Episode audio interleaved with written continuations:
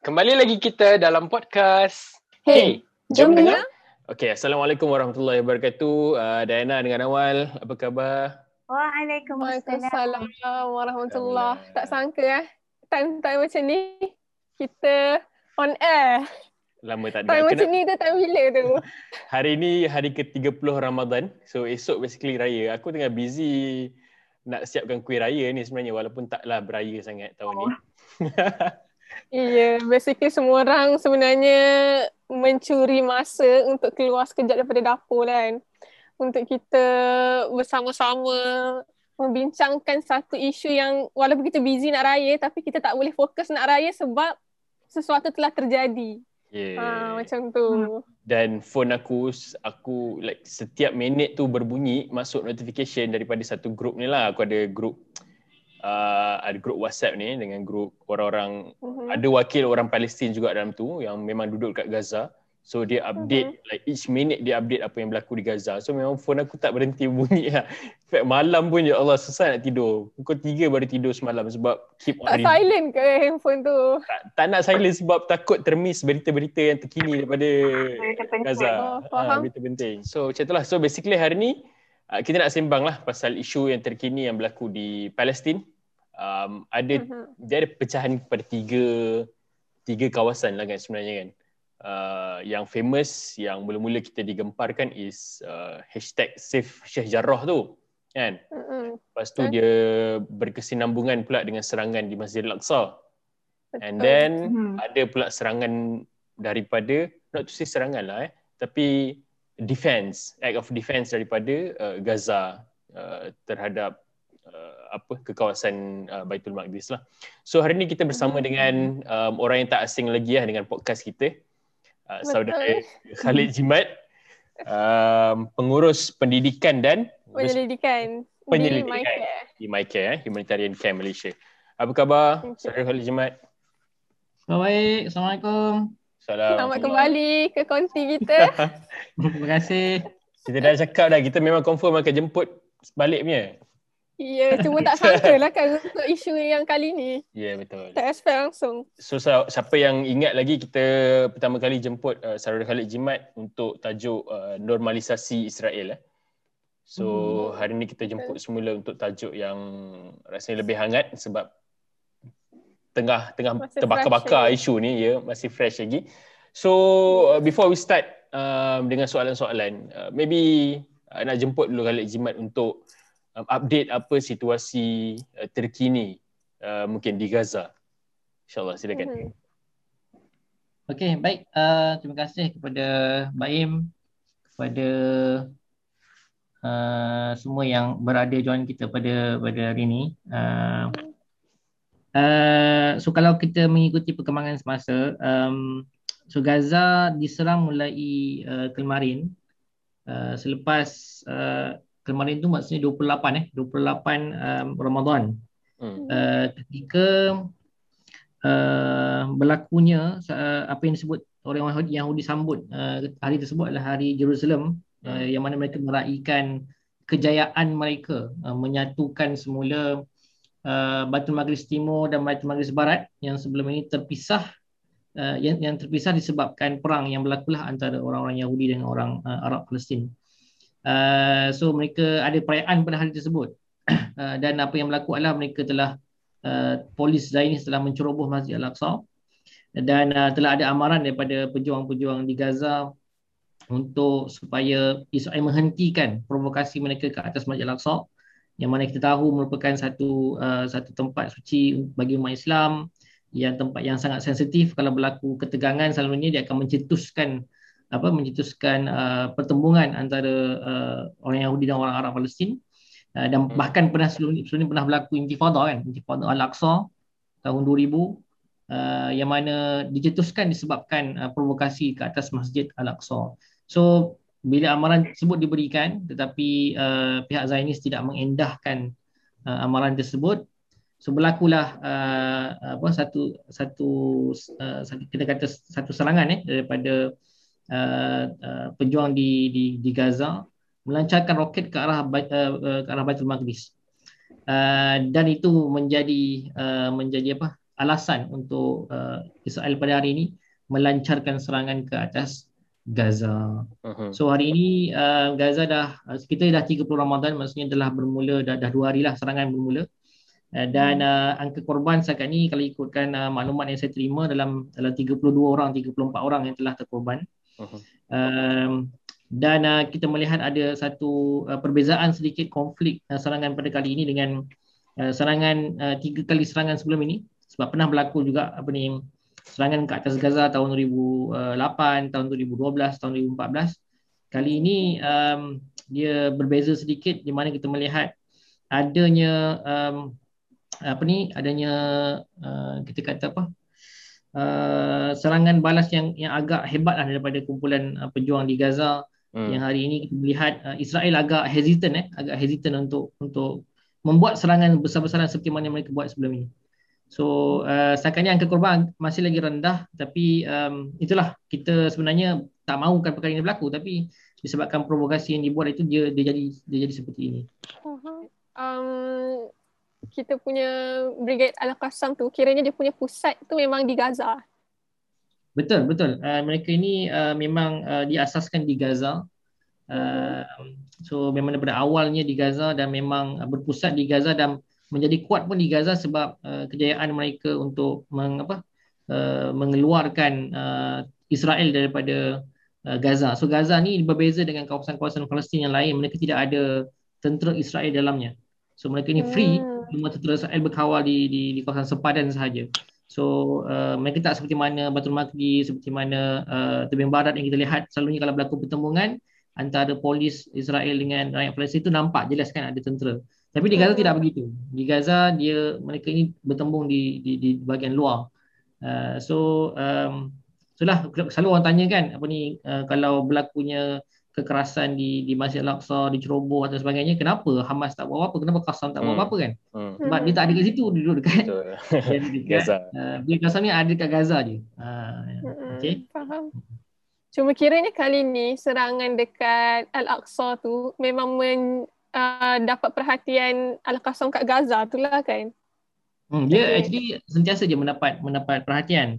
Cuma uh-huh. sama ada mereka buat decision untuk memulakan serangan atau tidak itu itu adalah uh, satu keputusan yang, berbe- yang yang bergantung kepada keadaan lah situation. Pernah juga berlaku sebelum ni memang ada ada serangan uh, bahkan kalau kalau siapa melihat kembali kepada bila tercetusnya intifadah yang yang kedua uh, intifadah Al-Aqsa tahun 2000 uh-huh. uh, memang dia bermula di Masjid Al-Aqsa kemudian merebak sampailah ke Gaza dan berlakulah uh, satu pertempuran yang agak besar dan lama lah Hmm. So um, so actually sentiasa ada respon daripada Gaza tentang tentang apa yang berlaku di di Masjid Al-Aqsa.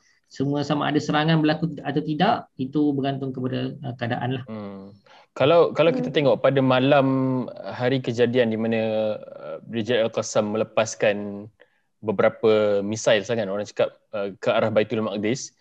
Uh, hmm. Misail yang dilepaskan tu di, disambut dan diiringi oleh takbir daripada you know, rakyat-rakyat Gaza dan disambut juga dengan takbir daripada uh, rakyat Palestin di di Baitul Maqdis sendiri. Jadi Betul. adakah adakah mereka tidak takut ataupun sebab bila bila Al-Qassam melepaskan misal ni uh-huh. sudah pastinya uh, mereka menganggarkan yang Israel akan buat serang balas. Jadi Betul. tak ke tak ke orang Gaza takut dan hmm. tidak bersetuju dengan tindakan Al-Qassam sendiri. Okey.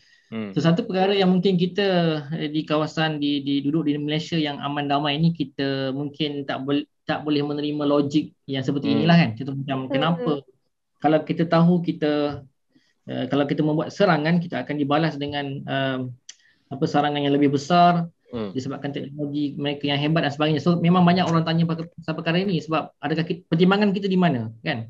Uh, kalau kita serang kita kena lagi teruk kan mengetahui kekuatan uh, tentera Israel. Hmm. Tapi sebenarnya um, apa yang di apa apa ni konsensus eh konsensus di kalangan rakyat Palestin adalah mereka, musuh mereka adalah Zionis Israel. Hmm.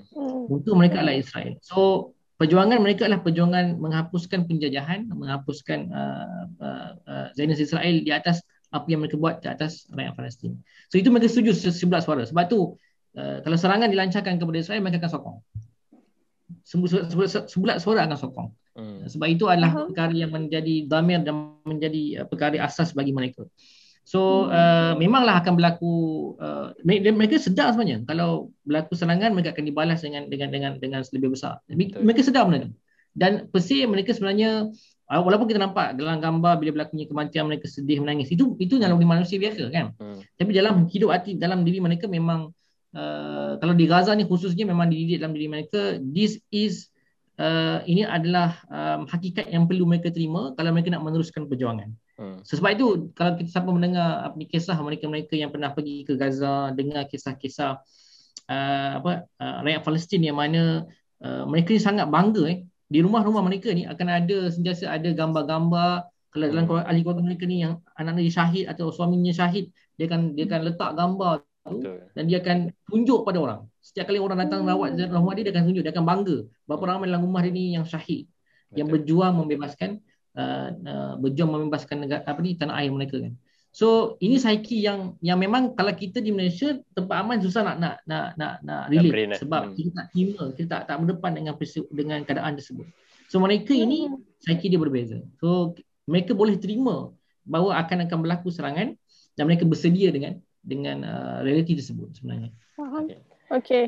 So kita masuk ke konten utama kita uh, basically dah hmm. masuk lah kan dah masuk jauh agak jauh Okay, um, untuk hujung-hujung bulan Ramadan ni setelah sekian lama kita tahu isu di Palestin ni adalah something yang telah berlalu sangat lama cuma perhatian dunia tu dia agak bermusim lah kiranya bila ada satu isu yang meletup baru kita akan kembali fokus kepada Palestin. So untuk isu Palestin kali ini yang mula-mula sekali ambil balik perhatian dunia adalah sewaktu isu Sheikh Jarrah which is rumah-rumah rakyat Palestin di situ dirampas oleh Israel dan sebagainya and then uh, berlaku serangan di Aqsa.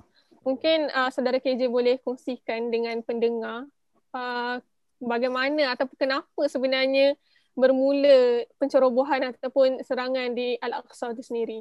Okey, um, serangan di Al-Aqsa, eh, serangan di Al-Aqsa uh, yang provokasi yang uh, besar-besaran berlaku uh, pada 26 uh, malam 26 uh, Ramadan yang mana mereka menceroboh masuk ke dalam Masjid Al-Aqsa dan uh, membuat provokasi uh, melepaskan tembakan uh, apa dengan uh, sound grenade dia hmm. dengan dia punya peluru apa uh, peluru getahnya dan sebagainya.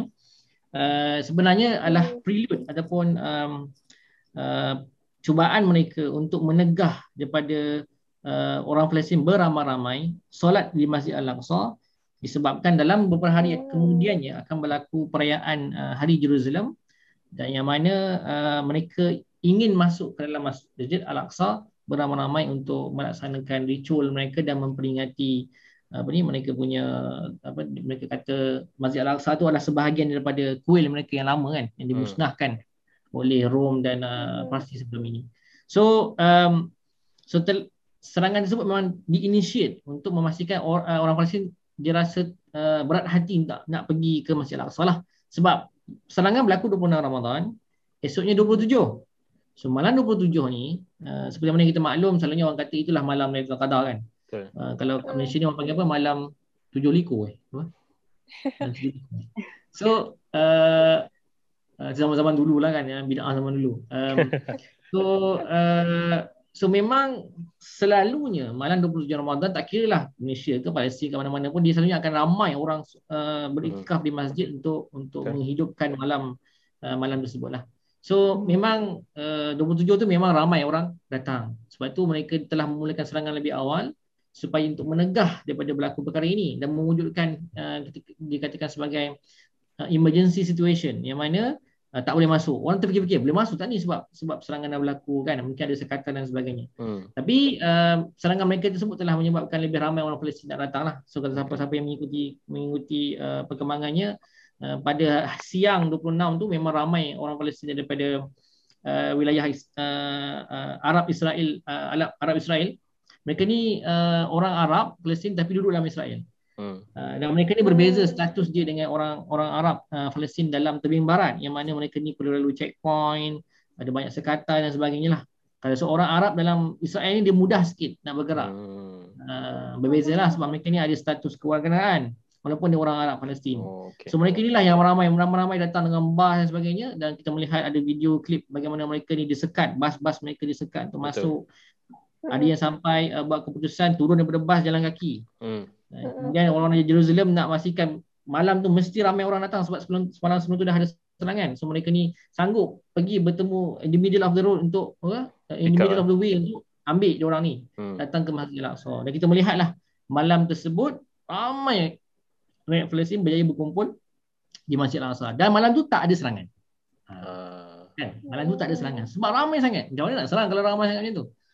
So, Tetapi kenapa ah. perlu perlu mereka apa tu menyekat daripada orang-orang Palestin masuk? kalau dia tak sekat, dia akan menyebabkan uh, kalau mereka dia nak berlaku uh, berlakunya perarakan masuk kan dan nak, nak masuk ke dalam Masjid Al-Aqsa akan akan ada ramai orang yang bertahan dalam masjid tersebut. Sebab uh, so kalau uh, terlalu ramai macam macam kita lah kalau tu kalau contoh eh contoh paling simple. Kalau ada demo dekat Malaysia. Hmm. Demo antara dua pihak yang ber, bertentangan kan. So pastinya polis akan meletakkan jarak cuma macam kita contohlah macam paling simple pilihan raya kot. Parti sana kat sebelah sini, parti sana sebelah sini.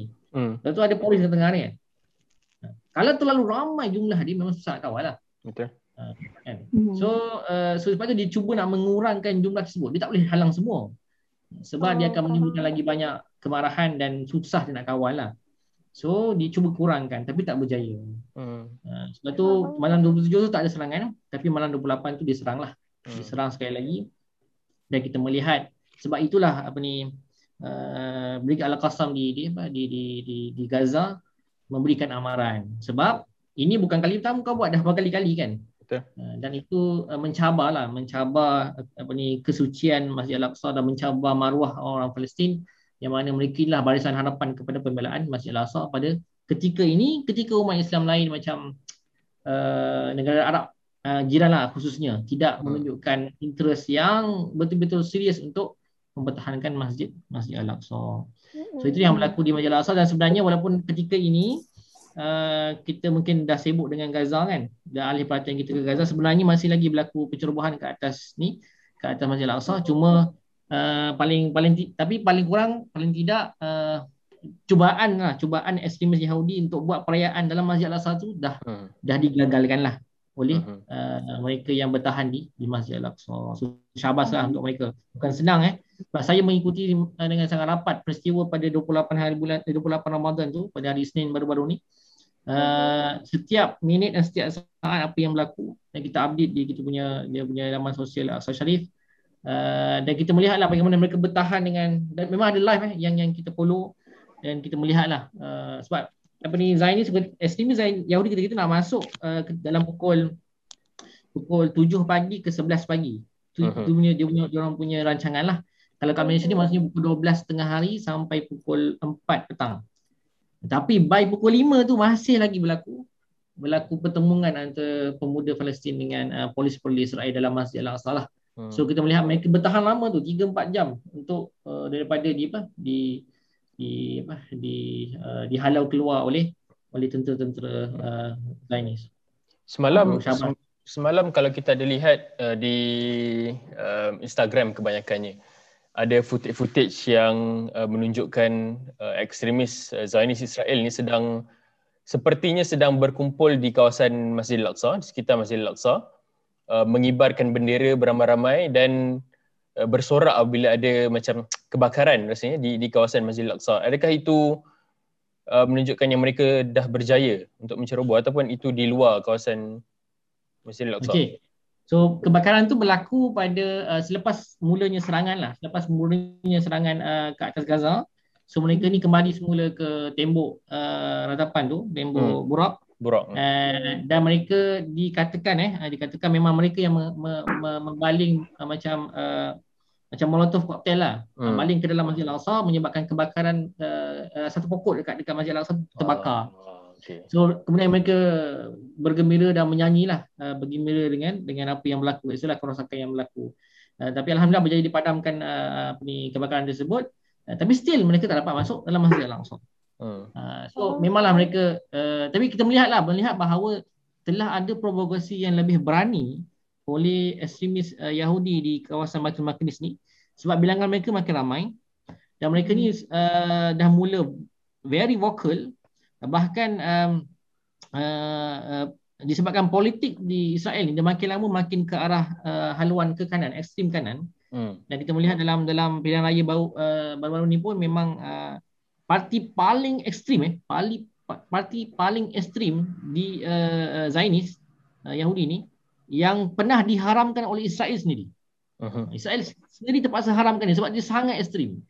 Dia memang call for death uh, kan dalam video yang viral tu dia, dia call for death to death to Arab kan. Hmm, betul. Ni matilah Arab kan. Sebab dia memang nak, nak memang apa dia ideologi dia memang nak halau semua orang-orang Arab keluar dan bahkan kalau perlu bunuh bunuh. Hmm. So uh, mereka inilah actually yang uh, bring all the uh, center all the issue at the moment lah. Even di sejarah pun mereka inilah orang-orang yang mana membuat provokasi. Eh, mana rumah-rumah yang telah dirampas ni mereka buat apa buat sebagai rumah mereka berkumpul beramai-ramai pasang muzik kuat-kuat buat bising hmm. sengaja membuat provokasi lah ke atas orang orang Palestin yang duduk di kawasan kejadian uh, sejarah tu lah itu status tentang di Al-Quds, uh, di Al-Aqsa dan juga di Gaza kan. Macam mana pula sekarang ni 30 Ramadan, apa jadi sekarang di sejarah?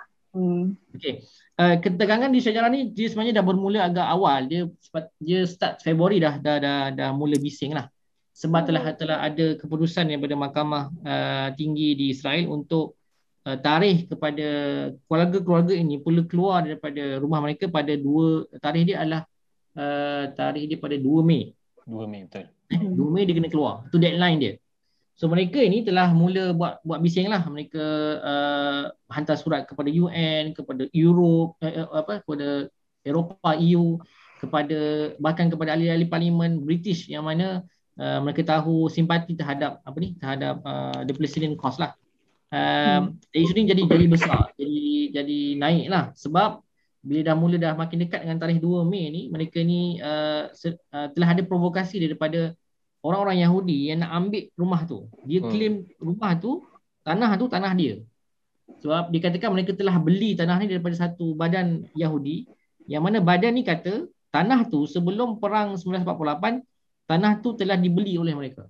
Oh. Sebelum berlaku perang mereka uh, mereka terkeluar kan daripada Baitul Maqdis Timur. So sekarang ni lepas uh, ya apa ni Israel berjaya mengambil alih semula dan apa, uh, berjaya merampas Baitul Maqdis Timur semula. So mereka buat tuntutan mahkamah mengatakan bahawa tanah itu asalnya tempat uh, tanah mereka. So mereka ni dapat diluluskan oleh mahkamah Israel dan uh, dia akhirnya jual tanah ni kepada kumpulan ekstremis Yahudi ni. So kumpulan ni lah sekarang ni tuntut kepada mahkamah nak ambil balik tanah tersebut. So sekarang ni bila dia dah dekat tarikh masa yang dekat tu, so mereka buat provokasi lah. Mereka beramai-ramai dengan eh, apa ni uh, pendatang Yahudi yang lain berada di kawasan sejarah ni sebab ini bukan rumah, ah, bukan keluarga pertama yang yang yang nak dihalau. Sebelum ni dah ada. Sejak tahun 2000 lagi sebenarnya. Tahun 2002 dah telah ada banyak keluarga yang mula dihalau dan rumah-rumah mereka hari ini diduduki oleh ekstremis Yahudi. So mereka ni berkumpul dan buat provokasi lah. Kerana dalam satu video yang yang yang viral tu uh, bagaimana seorang wanita kan nama dia saya lupa nama dia. Uh, dia berbual dengan jiran dia uh, yang nama dia Yakub yang kata hmm, okay. Yakub you are stealing my my land kan my house yep, kan lepas tu Yakub dia kata apa ni uh, why do you care because house. kalau dia keluar sekalipun uh, still hmm. ada orang lain yang akan uh, ambil tanah ni betul betul yeah. so hmm. sangat ironi sebab rumah yang yang yang Yakub tu duduk adalah actually asalnya adalah rumah keluarga budak perempuan tu lah hmm. Uh, dan kemudian terpaksa diberikan sebahagiannya sebahagian lagi dia masih duduk lagi lah So uh, dia berbuat lah dengan dengan Yakub tu kan. Uh, so dia dia tanya kenapa kan. Uh, why you stealing stealing my house, my land and sebab dia, uh, tapi dia kata uh, kalau dia tak curi pun orang Yahudi lain akan curi. So mereka tak kisah guna perkataan stealing tu sebab dia tahu itu stealing. Tapi dia hmm. dengan tanpa rasa malunya uh, just kata kalau bukan dia orang lain akan curi. So what's the point? Hmm. So uh, itulah yang berlaku di, di, di sejarah. Eh. Dia, hari ini dia tertangguh sekejap sebab mahkamah baru memutuskan bahawa uh, kes ni hmm. akan di, uh, di, di, di, diletakkan dalam budi bicara semula, pertimbangan semula dalam tempoh 30 hari. Hmm. So uh, so mereka dah tangguhkan asalnya asalnya 2 2 Mei, dia tangguh kepada 10 Mei. Uh, ya, dia tangguh kepada 8 eh 8 hari Senin baru ni ketika ketika berlaku ya Senin baru ni 8 ke 10? 10 lah, 10 betul lah. 10 apa ni uh, hari Senin baru ni ketika berlaku uh, uh, serangan kat Masjid Al-Aqsa lah. Dan kemudian mereka keluarkan satu lagi satu keputusan tangguh lagi 30 hari. So hmm. benda tu masih lagi pending kalau siapa follow uh, live semalam dengan one of the lady eh yang video dia viral dia uh, nama dia Mariam Mariam Afifi Mariam Afifi ni lah video dia yang viral yang dia pakai tudung merah tu yang dia kena headed dengan uh, polis Israel dan kena gari hmm. kemudian dia senyum hmm. kan. Uh, so musician eh, dia musician eh ya. Ya. Yeah? Dia musician. Ah, dia musician betul. Dia hmm. musician. Kalau uh, orkestra kan. Ah, yang orkestra tu betul. So dia explain lah apa yang berlaku dan dia dia memang dia share dia kata benda ni belum ending lagi. Actually uh, benda tu masih lagi berterusan cuma at the moment dia senyap sekejap apa ni reda sekejap sebab uh, sebab uh, pending lah pending decision uh, by by by the court. Tapi ironinya sebenarnya kalau ikutkan uh, by right, by by law, uh, Mahkamah Israel tidak ada bidang kuasa, tidak ada apa kuasa ke atas Baitul Maqdis Timur. Hmm. Sebab itu bukan wilayah Israel. Oh. Faham. Tapi sebab Israel claim tu wilayah dia, dia buat dia buat dek je lah dengan dengan undang-undang mana pun dia guna undang-undang dia. Hmm. Kalau ikut dia, dia bawa ke Mahkamah Antarabangsa, ke ICC ke tak lulus. Hmm. Sebab uh, Baitul Maqdis Timur tu bukan wilayah Israel. Hmm. Macam mana bukan wilayah bukan yang mana bukan wilayah satu negara, dia ada bidang hmm. kuasa untuk menetapkan nasib untuk nasib kepada uh, penduduk kawasan tersebut. So tak logik kan? Sebab tu dibantah uh, oleh orang Palestin sekeras-kerasnya bahkan mereka menyerulah kepada uh, pemimpin-pemimpin dunia untuk uh, bawa isu ni ke ICC sebab sekarang ni ada satu kes pending dekat ICC uh, untuk apa untuk hukum Israel ke atas jenayah perang dia. So hmm. mereka ni ya penduduk-penduduk sejarah ni minta kepada uh, prosecutor ICC ni untuk masukkan sekali kes kes sejarah ni dalam kes-kes yang telah yang sedang dipertimbangkan untuk uh, mahkamah ICC mendakwa Israel ke atas hmm. jenayah peperangan. Hmm. ICC ni International Criminal Court kan? Betul. Jenayah Zionis boleh didakwa di situ. Okay, uh, nak tanya uh, saudara KJ. Sekejap eh sebelum masuk soalan Fahim. Basically Masjid Al-Aqsa ni dia uh-huh. ada kiranya Yahudi Israel dia orang ada hak ke tak untuk masuk ke dalam Masjid Al-Aqsa. Kiranya Masjid Al-Aqsa tu ada uh, bahagi maksudnya orang Arab, orang Yahudi masuk ataupun memang Yahudi Israel memang tak ada hak langsung ke atas Masjid Masjid Al-Aqsa tu. Okey. Masjid Al-Aqsa adalah milik umat Islam. Uh-huh. Itu diiktiraf oleh PBB diiktiraf sendiri juga oleh agensi PBB yang khusus untuk menjaga uh, menjaga kita panggil tempat-tempat yang historical apa tempat hmm. iaitu UNESCO. UNESCO, UNESCO sendiri men, uh, mengiktiraf bahawa Masjid Al-Aqsa itu adalah uh, milik umat Islam, milik orang Arab yang mana memang historical dia memang orang Arab punya.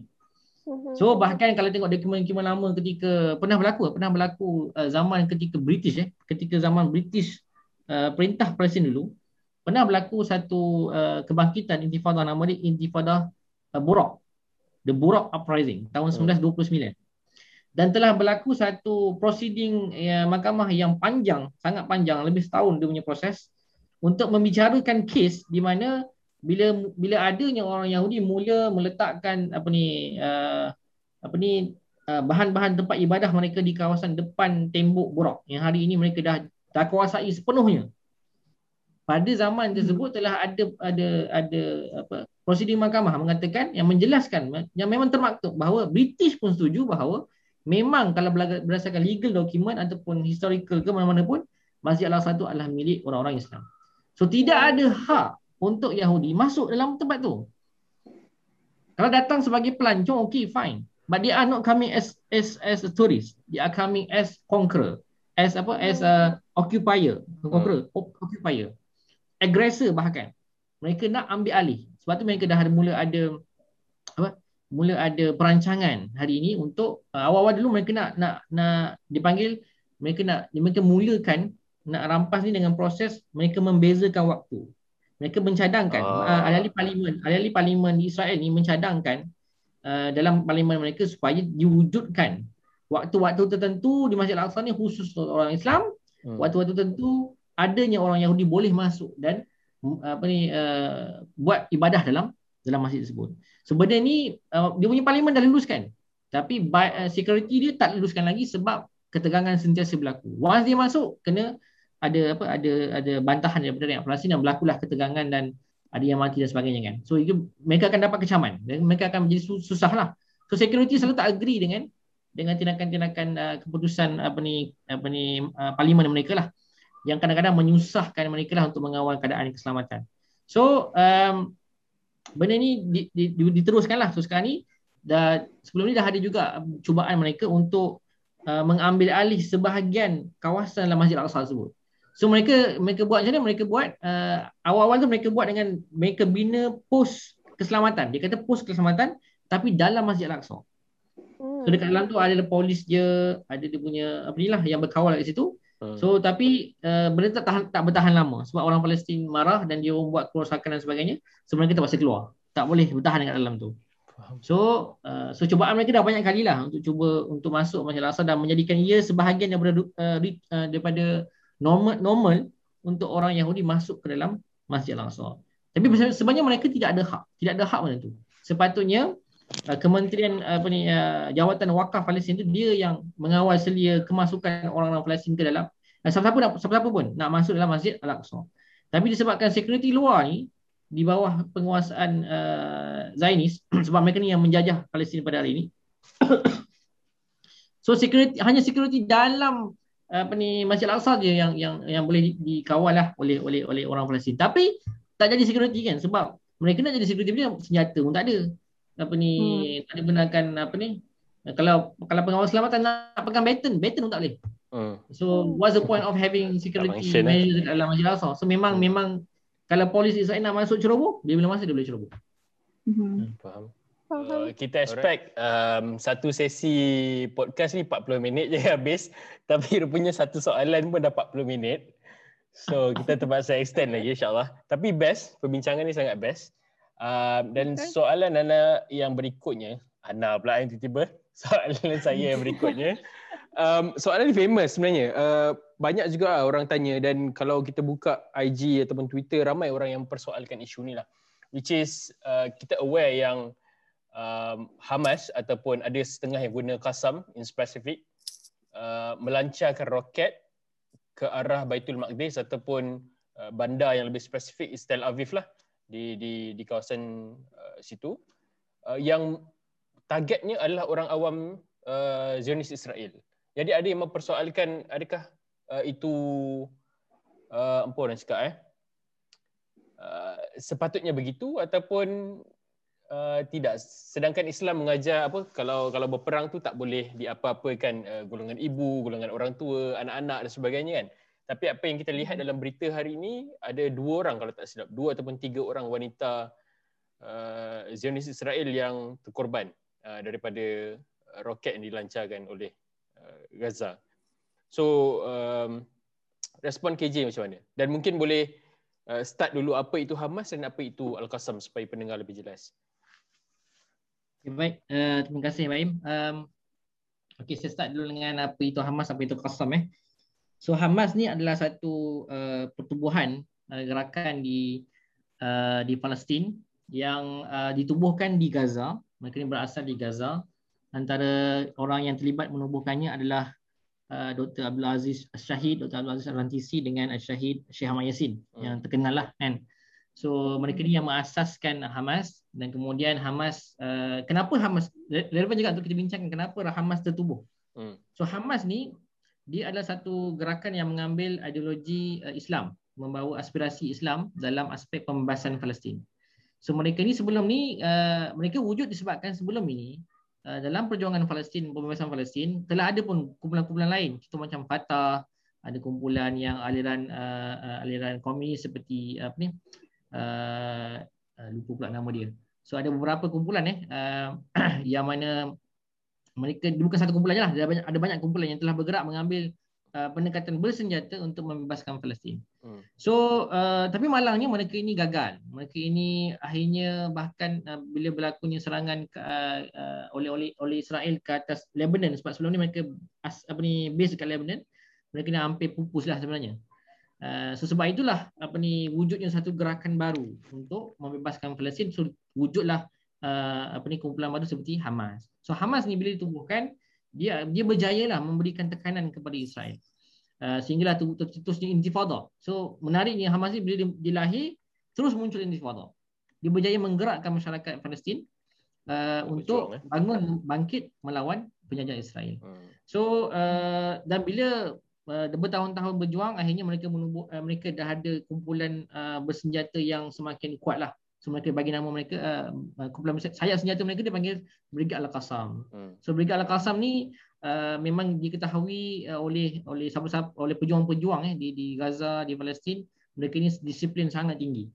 Uh, dan mereka ini uh, sangat uh, berani dan sangat kuat uh, semangat juang ni lah. Sebab tu kita melihat bagaimana uh, dalam dalam sedi-sedi peperangan sebelum ni pun mereka ini antara yang berjaya lah memberikan tekanan kepada tentera Israel sampai mereka akhirnya decide untuk berhenti berperang. Bayangkan eh, uh, peperangan antara orang Arab dengan dengan Israel ini lama. Di sejak tertubuhnya apa, Israel telah berlaku peperangan antara orang Arab. Saya sebut Arab ni bukan Arab Palestin je. Hmm. Dia Arab seluruh negara Arab. Eh? Hmm. Mesirnya, dengan Jordannya, dengan Syrianya, dengan Iraqnya, eh, semua ada di situ. So mereka pernah berperang dengan Israel tiga kali. Tahun 1948, tahun uh, 63, eh uh, 63, eh 67, 67 dengan 73. Tiga kali perang. Orang Arab perang dengan Israel. Tapi mereka semua tu kalah. Hmm. Eh, walaupun tahun 73 tu dikatakan macam stalemate lah. Eh. Tapi sebenarnya still kalah. Okay. Dan mereka terpaksa keadaan Palestin tu terpaksa dibiarkan sampai hari ini ah, daripada Palestin tu uh, orang Palestin ada 100% tanah Uh, bila aku perang 48 hilang tinggal 20 28 tanah. Uh-huh. sekarang ni dah satu satu inci tanah dekat Palestin pun uh, tidak di bawah kekuasaan apa ni Palestin kecuali sedikit di kawasan Gaza tu lah. Uh-huh. so uh, dalam tempoh tersebut mereka dah dah macam uh, apa ni Palestin tersebut macam digadaikan begitulah ter, ter, terbiar begitu. Tak tak tak tak dapat di, di diambil semula. Tapi hari ini bila berlaku serangan Israel ke atas Gaza satu kawasan yang sangat kecil Sangat kecil eh. Lebih kecil daripada Perlis. Hmm. Kalau Malaysia ni kan negara Perlis, negara Perlis kan. Lagi kecil. Kecil. Ha, kecil sangat-sangat. Dalam tu ada 2 juta orang. Perlis pun hmm. tak sampai 2 juta orang. Perlis tak tahu. Berapa, berapa ratus ribu je orang kat Perlis. Mereka hmm. ini diserang oleh Israel tiga kali dah sebelum ni. Tahun 2008, tahun 2012, tahun 2014. Hmm. Tapi Israel tak dapat ambil semula Gaza. Ha. So nak, nak nak tengok macam mana bahawa kekuatan Brigad Al-Qassam tu berjaya menghalang Israel daripada mengambil semula Gaza uh, dan apa dan menjajah semula kawasan tersebut lah selepas mereka keluar tahun tahun 2005. Itu pun mereka keluar tu pun sebab desakan ataupun tekanan yang berlaku bila pejuang-pejuang di Gaza semakin semakin kuat. So itulah itulah sedikit tentang Brigad Al-Qassam dengan dengan Hamas lah. So bila hari ini orang mempersoalkan kenapa kenapa Hamas melancarkan serangan ke atas orang awam? Saya nak tanya, betul tak Hamas melancarkan serangan pada orang awam? Itu yang first soalan. Yang perlu yang soalan tu saya tanya balik. Hmm. Betul tak ke atas orang awam? Sebab ada orang, orang ada orang kata Hamas ni buat apa lancar roket? Bukan tepat pun pergi. Hmm. Betul? Kalau roket tu tak tepat, macam nak kata dia dia hala kepada orang awam? Betul. Betul. Dia tak tahu pun. Kan pergi ke mana? Dia just lancar saja. Dia lancar kepada siapa? Dia lancar kepada kepada uh, Zainis pada hari ini yang menguasai dan menjajah Palestin pada hari ini. Adakah tindakan itu tindakan yang mana sah? Kan? Adakah adakah melawan penjajah, menyerang penjajah, apa ni satu kuasa yang menguasai uh, menjajah kita, menzalimi kita, membunuh orang kita, merampas harta benda kita, adakah satu itu satu perbuatan yang salah? Hmm. Itu satu perbuatan yang legitimate, yang perbuatan yang sah. Bahkan kalau tengok undang-undang antarabangsa sekalipun, benda itu dibenarkan. Hmm. Sebuah kaum uh, masyarakat yang mana di-occupy, dijajah oleh orang lain, dia ada hak untuk membuat apa sahaja uh, perkara untuk membebaskan diri dia. Termasuklah, termasuklah tindakan bersenjata. Ini ada dalam dalam undang-undang antarabangsa. Hmm. Diberikan hak.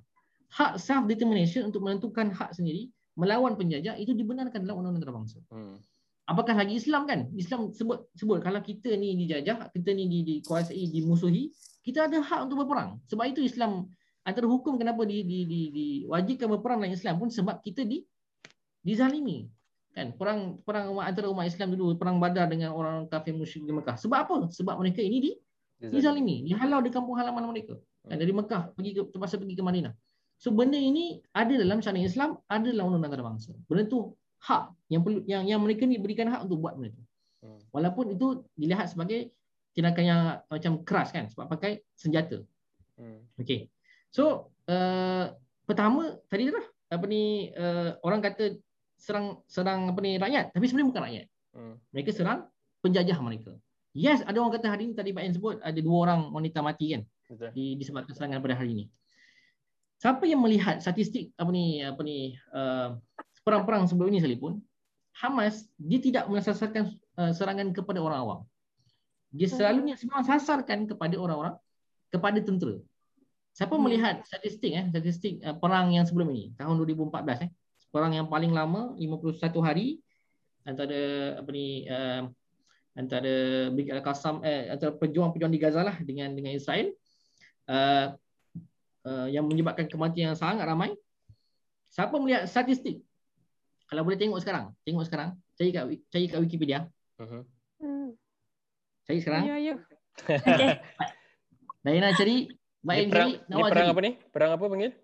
Perang nama dia uh, di 2014 ni nama dia uh, Protective Perang Age. Operation Protective Age. Okey. Jumpa? Okey. Jumpa. Okey.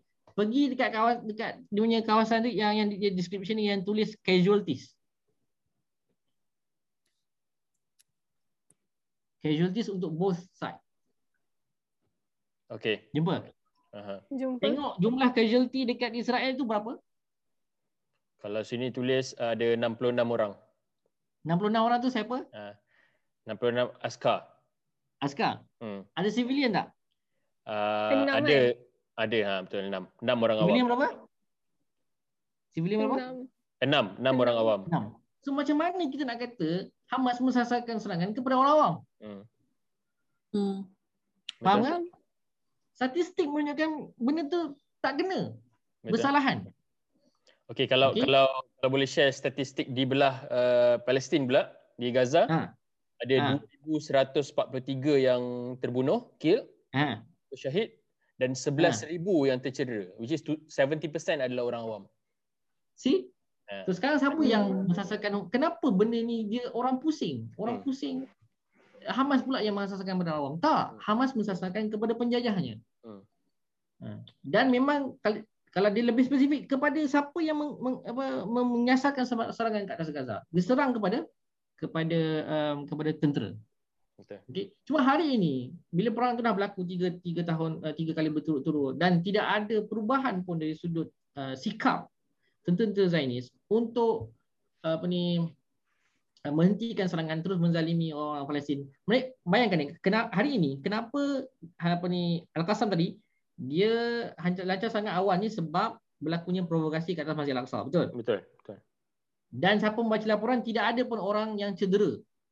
Sebab apa? Sebab memang dalam Israel ni dia ada sistem pertahanan yang sangat canggih. Semua orang maklum pasal benda tu. Hmm. Mereka ada, ada di Iron Dome. Ya. Iron Dome ni kalau lancar Hamas lancar roket ada Iron Dome yang boleh melancarkan roket untuk memintas roket tersebut. Hmm. Meletupkan dia dekat atas. So hari ni banyaklah viral video macam mana uh, Iron Dome uh, meletupkan roket-roket Hamas dekat dekat udara. Hmm. Kan? So dah memang ada benda tu. Mereka ada. Sebab tu kalau tengok dalam video yang viral tu uh, bila berlakunya serangan roket ke arah Baitul Maqdis, dia ada bunyi siren. Betul. Betul. Hmm. Siren tu memberi amaran akan ada adanya serangan roket. So mereka ni dah boleh siap-siap sedia menyelamatkan diri. Hmm. So masuk dalam bunker. So kat Israel ni banyak bunker, ada banyak bunker yang apa ni untuk mereka melindungkan diri kalau berlakunya serangan oleh oleh oleh Hamas dan sebagainya. So mereka ni dah ada sa- satu sistem untuk mempertahankan diri yang sangat canggih yang menyelamatkan diri. So Hmm. serangan kat atas Baitul Maqdis itu bukan serangan kat awam, tu serangan amaran. Hmm. Jangan buat provokasi lagi. Hmm. So bila diserang Gaza, tengok macam mana Israel serang Gaza. Dia serang bukan diserang Yes, memang dia ada serang tempat-tempat uh, tentu dikata dikatalah tempat tentera, eh? tempat Hamas, tempat jihad Islami uh, berlatih dan sebagainya. Tapi kebanyakannya dia serang tempat awam. Dia serang Ya. apartment. So Hamas lancar balik serangan sebab apa? Sebab dia bunuh orang awam. Sebab tu dilancarkan dilancarkan serangan. Serangan Hamas yang terbaru ini memang kita melihat banyak tempat-tempat uh, yang menarik tempat-tempat awam di Israel ini yang yang uh, terkesan. Okey, terkesan hmm. sebab apa? Bukan sebab apa ni Hamas nak lancarkan apa? Nak nak serang tempat awam tu. Tapi sebab kegagalan, kegagalan Iron Dome hmm. untuk melindungi rakyat saya pada hari ini. Hamas ni dia tak expect pun dia nak bunuh orang awam orang Israel ni sebab dia tahu sistem Israel itu power. True. Yang menarik yang yang yang yang perspektif Hamas sebenarnya untuk memberikan tekanan kepada Israel supaya uh, dia berhenti, dia menghentikan serangan. Sebab rakyat siapa yang melihat apa ni siapa yang follow Twitter ataupun Facebook IDF sekarang ni hmm. kan ada uh, yang hari ni hari ni viral kan. Um, dia post dia post lah, dia ambil human side, dia ambil orang-orang orang-orang Israel yang tengah peluk anak dia takut sebab dengar bunyi bom, dengar bunyi siren hmm. kan. Ada yang hmm. seorang abang yang terkup anak adik dia daripada apa duduk tertiarap kat tepi dinding kat tepi jalan sebab nak lindung adik dia daripada kena bom kan. Bom tu tak kena jatuh pun. Tapi sebab dengar bunyi siren kan. Dia guna human side. Macamlah benda tu tak kena dekat Gaza. Betul. Mm-hmm. In fact Betul. lagi teruk. Hmm. Macam ah, in fact Gaza lagi teruk. Memang kena, memang kena sebab dia bukan ada Iron Dome untuk halang uh, roket uh, Israel. Hmm. Mm-hmm. Israel ada benda tu. So serangan Hamas ke atas Israel ni adalah untuk supaya rakyat dia dia cakap kat, bila rakyat dia dah macam sebab kalau tengok laporan dia kata uh, yang saya yang saya lihat pagi tadi uh, 80 orang uh, orang Israel masukkan ke hospital sebab panik. Bukan sebab cedera apa pun sebab panik. Itu pun dia claim tau. Betapa aduh teruknya. So, Uh, so nampak nampak tak perbezaan ni dan di mereka ni uh, so tujuan Hamas lancarkan serangan ini supaya rakyat Israel tersebut kalau dalam keadaan dia macam tu dia sangat takut dia akan desak kerajaan dia mm-hmm. cepat sekarang berhentikan perang. Hmm. Itu yang pertama. Yang kedua adalah the the economic the economic impact of the of the of the war. Bila Hamas lancar satu roket, roket ni dia buat sendiri. Harga dia tak mahal pun harga dia ada ada satu satu kajian tu uh, kata dalam 800 800 USD satu roket. Hmm. Okay. Iron Dome ni dia nak pin, yang yang roket nak nak pintas roket Hamas ni harga dia disebabkan teknologi dia sebab dia kena dia kena precision kan dia kena predict kat mana uh, projection roket tersebut dan dia kena predict dia lancar dia akan bertembung betul betul satu roket untuk Iron Dome ni harga dia tiga, uh, harga dia Uh, tiga uh, tiga berapa tu? Uh, tiga puluh dua tiga puluh dua ribu dolar. Oh. Okey. Empat kali ganda. Okay. Hmm. Ha. Kan? Banyak, banyak. Eh. Okey. Betul, betul. Bukan empat kali ganda, lebih-lebih lagi. Ha, kan? Ya. Lebih kan? Satu tau, satu dia punya roket tu. 32 ribu USD. Hamas ni 800 je. Uh, kalau nak betul-betul tepat dia kena satu roket dia kena dia kena balas dengan tiga so kali tiga hmm. so kesan impact dia kepada ekonomi Israel is huge boleh tak Israel bertahan untuk menerima sebanyak-banyak mungkin roket daripada Gaza untuk dipintas dalam keadaan dia kena spend sangat banyak untuk buat perkara tersebut so mestilah dia nak hentikan sebab tu hari ini Hamas punya aim dia simple je. Dia buat roket banyak-banyak. Kan? Lepas tu dia lancar banyak-banyak. Betul? Betul. Pasal lah yang tahun ni, pagi ni, hari ni dia kata dilancarkan uh, berapa tadi? Dia kata dilancarkan 130, 130 eh. roket dalam tempoh 5 minit. Hmm. Sebab hmm. Masa tu mengambil permanen. Sebab lagi lagi cepat dia ni, lagi susah Endo tu nak predict dan nak Betul.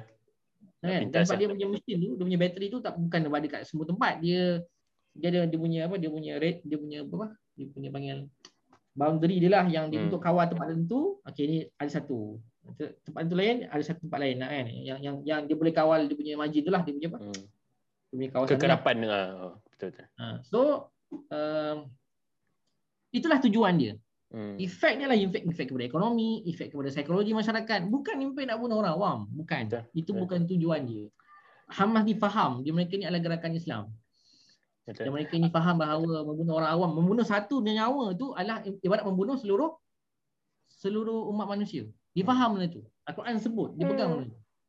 In Cuma fact, sekarang hmm. ha. Terus terus. yang yang ni. Ha. Hmm.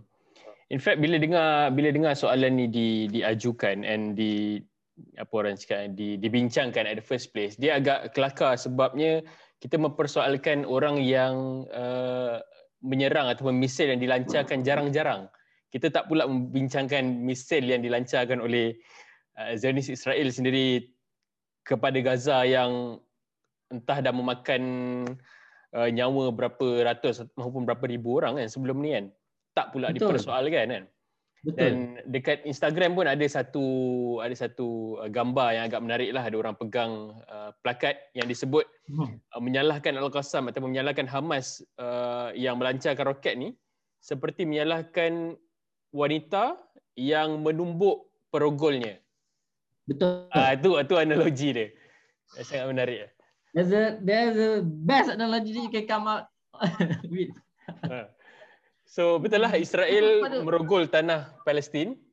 So hmm. adakah salah untuk kita menyerang perogol kita kan?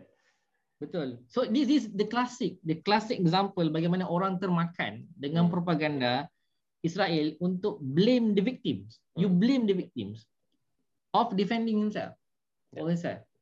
So ini memang klasik, klasik apa ni apa ni taktik macam mana Israel mengalihkan pandangan supaya dia kata kat dunia dia self defense kan? Dia blame Israel uh, apa ni uh, Palestin sebagai uh, the perpetrator the apa the, the terror the terrorist kan? Yang yang yang ni. So itulah. Uh, so saya bila saya pernah ditanya soalan benda ni. Hmm. uh, ketika dengan orang awam lah kan? Uh, hmm. kalau ditanya tu pakcik-pakcik ustaz ustaz kadang-kadang ustaz kadang imam kan? Susah kan nak jawab uh, berdepan. Hmm. tapi uh, realitinya kita jangan kita kena faham. Dia punya dia punya logik dia simple je prinsipal dia. Hamas serang penjajah dia hmm. dan dia ada hak untuk serang. Hamas tak sasarkan rakyat apa ni orang awam, disasarkan kepada penjajahnya. Hmm. Betul, memang kata nampak roket tu tak ada precision dia dia pergi ke mana-mana sebab dia punya hmm. sasaran bukan orang awam. Sasaran dia adalah sasaran dia adalah supaya psikologi masyarakat tersebut menghentikan serangan. Supaya rakyat dia paksa apa dia paksa government dia supaya suruh Hamas hentikan serangan. Sebab dia tak boleh duduk dalam keadaan dia apa ni dengar siren selalu kena duduk dalam bunker tak boleh buat operasi apa ni ekonomi tak tak boleh bergerak sebab Israel negara kecil je hmm. negara ekonomi dia kecil je kalau dia berlaku perang yang sangat panjang dia tak boleh nak survive eh? kemudian apa ni uh, yang impak yang paling besar sebenarnya adalah impak ekonomi kepada Israel untuk terus bertahan spend diri uh, spend duit dia untuk mempertahankan apa ni apa ni negara dia daripada serang oleh roket-roket Hamas. Hmm. Hmm. Tadi KJ dia cakap tentang uh, apa eh, tentang isu di Sheikh Jarrah, di Masjid Al-Aqsa dan juga di Gaza. Jadi sekarang ada tiga perkara yang sedang berlaku ataupun yang telah berlaku. Jadi macam sehingga kini kita macam tak ada dengar anything ataupun strong statement daripada negara Arab sekitar, OIC uh, ataupun PBB. Kita tak dengar lah macam strong statement. Setakat yang kita dengar mungkin macam Turki, uh, Turki me- memanggil PBB untuk bersuara dan sebagainya sahaja. So um, kenapa perkara itu kenapa, terjadi? Eh? Kenapa, kenapa tidak ada kali... kenapa tidak ada reaksi yang strong yang kuat di situ? Sebab sebab apa ni OIC telah dimandulkan. sebab PBB telah dimandulkan. Aduh.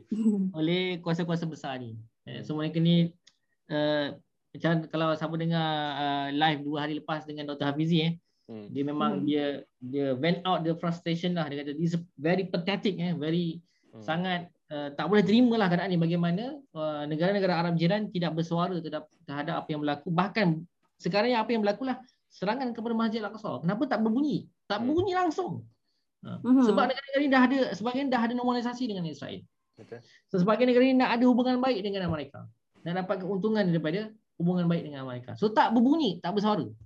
Dan kita tahu OIC itu dia punya presiden adalah Arab Saudi. Dan kita tahu Arab Saudi ni at the moment are trying untuk menjadi rakan baik kepada Israel. Hmm. Sebab nak berbaik hmm. dengan dengan Amerika. So uh, OIC memang memang tak, jangan jangan tunggu dia punya respon lah. Kalau ada respon pun there's there's nothing, there is no there is no apa substance langsung dalam apa yang hmm. dia cakap.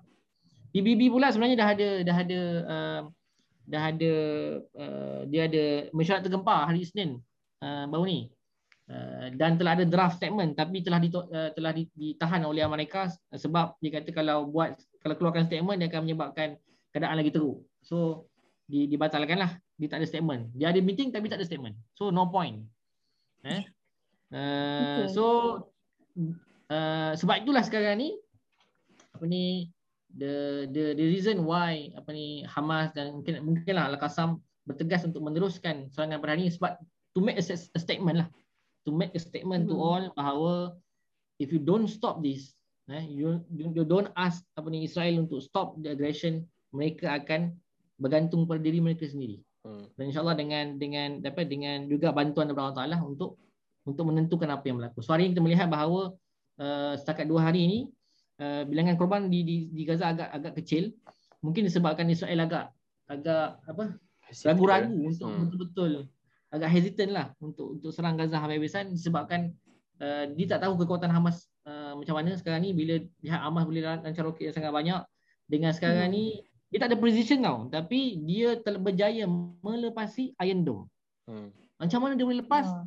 That's another thing lah Betul. yang perlu yang yang kena discuss. Tapi mereka berjaya melepasi Iron Dome dan pastinya Israel sangat sangat takut.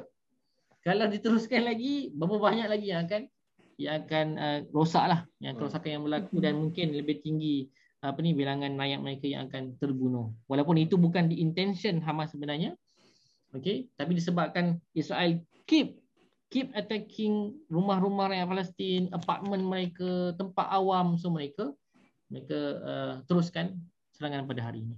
Hmm. Tapi soalan soalan okay. Nawal tadi menarik bila bila Nawal mention juga ada statement yang dikeluarkan oleh Turki iaitu daripada Erdogan sendiri kan. Hmm. Erdogan menyebut apa kalau kalau pada masa kini kita tak mampu nak mempertahankan masjid ketiga suci kita ni, Masjid Al-Aqsa ni, mampu ke kita untuk mempertahankan Masjid Nabawi di Madinah dan Masjid Masjidil Haram di Mekah uh, satu hari nanti apabila hmm. dicerobohkan. So Betul. statement tu sebenarnya membuka mata kita lah kan um, di mana di mana kita sekarang ni. Kalau Betul. ini pun kita tak boleh buat. Hmm. Betul. Okay, so mungkin soalan seterusnya kepada KJ kan. Kalau kita perasan daripada dulu sejak isu Palestin diserang oleh Israel tu meletup, kita boleh tengoklah respon dunia uh, walaupun okay, tak kisahlah bermusim ataupun tak tapi respon kita tu agak quite strong Okay, tapi mm-hmm. uh, sejauh mana bisingnya masyarakat dunia tapi benda tu kita boleh kata tak bagi kesan pun dekat Israel. Kiranya no matter how much kita bising, Israel punya serangan daripada dulu sampai sekarang masih diteruskan. Jadi soalannya adalah sebenarnya apa yang boleh melumpuhkan Israel itu sebenarnya ataupun uh, mungkin tak melumpuhkan sepenuhnya tapi apa yang boleh bagi kesan lah dekat Israel itu sendiri. Okay. Uh, uh, statement yang mengatakan bahawa kita apa kita respon kita tu tidak apa tidak beri kesan kepada Israel tu sebenarnya diberi kesan. Uh-huh. Sebenarnya diberi kesan. Dia macam orang macam orang kan. Uh, contoh dia trigger kan dia trigger orang yang trigger respon dia akan akan uh, rational ke tak rational? Tak rational biasanya. Tak rational kan? Hmm. so what so apa yang saya buat sekarang ni tak rational sebenarnya. Tak rational apa yang dia buat. Dan dia melampaui lah macam mana orang orang yang adanya jiwa kemanusiaan uh, Bangsa Yahudi tu pun manusia juga. Tapi macam mana dia boleh buat perkara yang yang berterusan ke atas rakyat Palestin kan Uh, probably because orang kata sebab dia dah didoktrin, sebab dia dah ada apa pendekatan dia dah macam tu kan. Dia dia, dia memang nak bermusuh dengan uh, dengan dengan orang Palestin dan nak ambil tanah tanah yang Palestin. So dia dia buat yang mana di luar boundaries kemanusiaan biasa dan norma biasa. Dan sebenarnya itulah bukti bahawa mereka ini sebenarnya terkesan.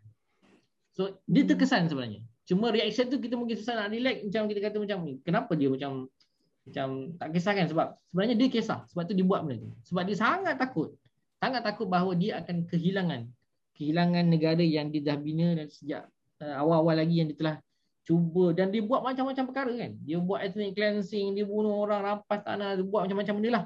Tapi akhirnya dia akan hilang benda tu. Dia memang akan hilang benda tu. So apa yang kita boleh buat? Yang apa yang kita buat yang pertama sekali lah teruskan apa yang kita tengah buat sekarang. Jangan berhenti. Jangan kita rasa bahawa yang kita buat ni tak ada kesan. Dia ada kesan. Dia ada kesan kita bagi bantuan kemanusiaan ada kesan kita voice out our concern our apa advocate uh, di isu online dia ada kesan Israel hari ni tengok baru ni uh, kan baru apa ni hari ni kan dia dia trigger dengan dikoyak dengan Uh, ni Dengan bawang bawang bawang. Rangers. Bawang Rangers.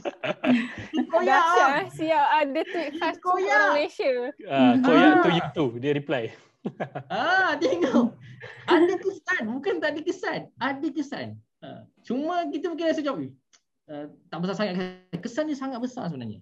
So hari ni sebenarnya kalau siapa melihat apa ni dengan lebih ekstensif apa yang berlaku hari ini kalau tengok dekat UN berapa negara yang betul-betul sokong Israel? Tak banyak. Hmm. Yang besar dua tiga je. Australia, apa ni Amerika, Australia. Canada. Ha. Hmm. Lepas tu yang lain tu negara tak tak pulau mana dah kan. Kecil-kecil tu. Ha. So uh, so mereka ni lah yang sokong Israel kadang-kadang kan. Yang yang sebagian negara Eropah ada yang uh, dia tak sokong mana-mana dia macam rasa macam hmm, tak apalah kita natural kita uh, kita apa? Kita kita apa? Kita duduk tengah-tengah. Hmm. Hmm. Tak sokong pun tidak, bantah pun tidak. Tapi sebenarnya Hmm. kebanyakan majoriti negara hari ini dia menyokong rakyat Palestin dan mereka ini uh, dah dah jelaslah nampak sebenarnya. Cuma tidak ada political will. Itu yang tak ada lagi. The only missing pieces yang kita ada yang hilang tak ada sekarang ni adalah the political will. Betul. Itu yang tak ada. Sebab itu hari ini uh, Turki antara negara Islam yang mana uh, yang ke depan kan untuk create this political will untuk ambil tindakan yang betul-betul tegas terhadap uh, kezaliman yang berlaku dekat dekat Palestin. So mereka inilah antara negara yang bila mereka berani bersuara mereka ni akan cuba di dihalang kan. Cuba dikenakan tekanan. Tengok Turki banyaknya hari ini banyak tekanan dikena. Kan? Tapi Erdogan antara pemimpin yang sangat uh, ketegar Oh. oh. dia. dia Degil lah dia. dia lah. Ha. Uh, dia memang tegas lah, dia memang dia nak kat benda tu, pastikan Hmm. kan. Sebab bagi dia kalau siapa tak bersuara rugilah kan. Uh, dan dia memang Hmm. kita respect lah sebab dia antara leaders yang mana berani lah, sangat berani. So itu yang kita kita perlukan, pemimpin yang berani. Kita perlukan apa ni generasi yang berani berkorban, generasi yang boleh konsisten dengan apa yang kita nak kita nak buat. So itu yang kita perlukan. Itu yang missing piece kita. So sekarang ni kalau Hmm. tengok konteks Malaysia, kita juga perlukan kerajaan yang kuat, PM kita yang mana berani bersuara, menteri luar kita yang berani bersuara, rakyat kita yang berani untuk untuk menyatakan pandangan-pandangan kita. So benda itu yang kita perlukan. So until we have that, so don't don't hope apa dah, jangan jangan terlalu meletakkan expectation terlalu tinggi lah. So Hmm. we need towards that, to work towards that lah. Mewujudkan daripada negara kita pun kena kuat, negara Islam lain pun kuat, bina lain yang kuat, insya-Allah benda tu akan tercapai. Dan saya melihat bahawa benda ni dah uh, makin ke arah kemenangan sebenarnya. Kalau lihat dalam InsyaAllah. politik uh, Eropah pun, eh, ya, US pun dah mula ada tengok eh dekat US eh. Dekat US dah ada apa ni ahli ahli legislatif berbangsa asalnya Arab Palestin. Hmm. Siapa boleh bayang? Ha, dekat US hari ni antara seorang-seorang ahli legislatif dia, kan, ahli parlimen dia adalah orang Arab Palestin. Rashidah Talib. Hmm. Hmm. Siapa boleh boleh boleh bayangkan? Dalam adun lagi ramai. Kan? So telah ada perubahan ini dan insya-Allah kita doakan supaya uh, benda ni akan akan akan insya-Allah kita arah kemenangan. Cuma uh, apa yang saya buat ni adalah bagi kita anggaplah benda tu orang macam the mad dog, orang gila yang tengah tengah hilang pedoman. Uh, so dan tapi dia akan dia akhir- akhirnya akan, akan nyawa hayat dia akan berakhir insya-Allah. InsyaAllah. Um, baru-baru ni uh, semenjak semenjak isu ni naik, um, we are aware yang MyCare ada salurkan maupun dah dah dah salurkan dah pun sebenarnya uh, berjumlah 267,000 kalau tak silap uh, kepada kita punya frontliners uh, Murabitun dan Murabitat kita di di Baitul Maqdis tapi MyCare masih lagi membuka peluang untuk orang ramai uh, menyumbang bagaimana cara dia? Uh, DJ Okay, uh, boleh pergi ke kita punya Facebook uh, Asal Sharif memang ada kita punya link website ataupun website donate at mycare donate.mycare Donate at MyCare alright. Yang yang yang uh, donate.mycare slash apa slash uh, Palestine. So kita akan jumpa lah apa ni uh, kita punya link untuk sumbangan ke Masjid Al-Aqsa dan ke ke, ke Palestin insyaallah uh, saya, saya nak rakamkan sikit lah. Terima kasih kepada rakyat Palestin memang sebab banyak uh, dalam tujuh hari memang kita dapat banyak apa ni sumbangan tak silap saya saya tengok pagi tadi dalam tempoh singkat lima hari ini kita dah kumpul almost 1 million lah insyaallah Masya Allah. alhamdulillah Masya. Masya Allah. Alhamdulillah. Uh, rakyat Malaysia ni ter- ternyata rakyat yang pemurah eh? insyaAllah. Lebih-lebih lagi di bulan Ramadan insyaAllah. Um, akhirnya uh, kita telah sampai ke penghujung podcast kita Alhamdulillah. Uh, panjang juga kali ni dan kita expect memang akan panjang. Tetapi minta maaf minta maaf eh tak apa jangan risau. Sebab Eh, best, memang best. Ah, betul. Tapi aku nak Hmm. tutup dengan uh, satu um, perso- satu soalan lah yang yang agak menarik yang aku terjumpa dekat IG sebenarnya ada kawan-kawan share.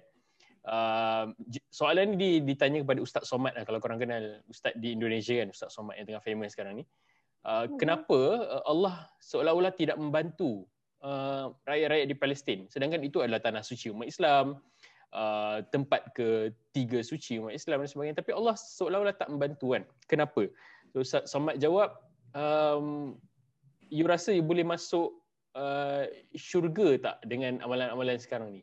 Maksudnya apa? Maksudnya Ustaz Somad nak cakap yang um, apa yang berlaku sekarang ni adalah peluang yang Allah bagi untuk kita uh, untuk kita apa nak cakap berjihad lah berjihad dengan cara kita sendiri lah kan sama ada berdoa ke ataupun me- menghulurkan bantuan dari segi dana ke uh, mewujudkan diskusi-diskusi macam ni ke uh, dan itu uh, peluang yang Allah bagi uh, sehinggalah satu hari nanti Allah akan decide yang yap cukup dan Allah akan bantu dan beri kemenangan kepada orang-orang Islam dan umat Palestin di di, di sana kan insyaallah.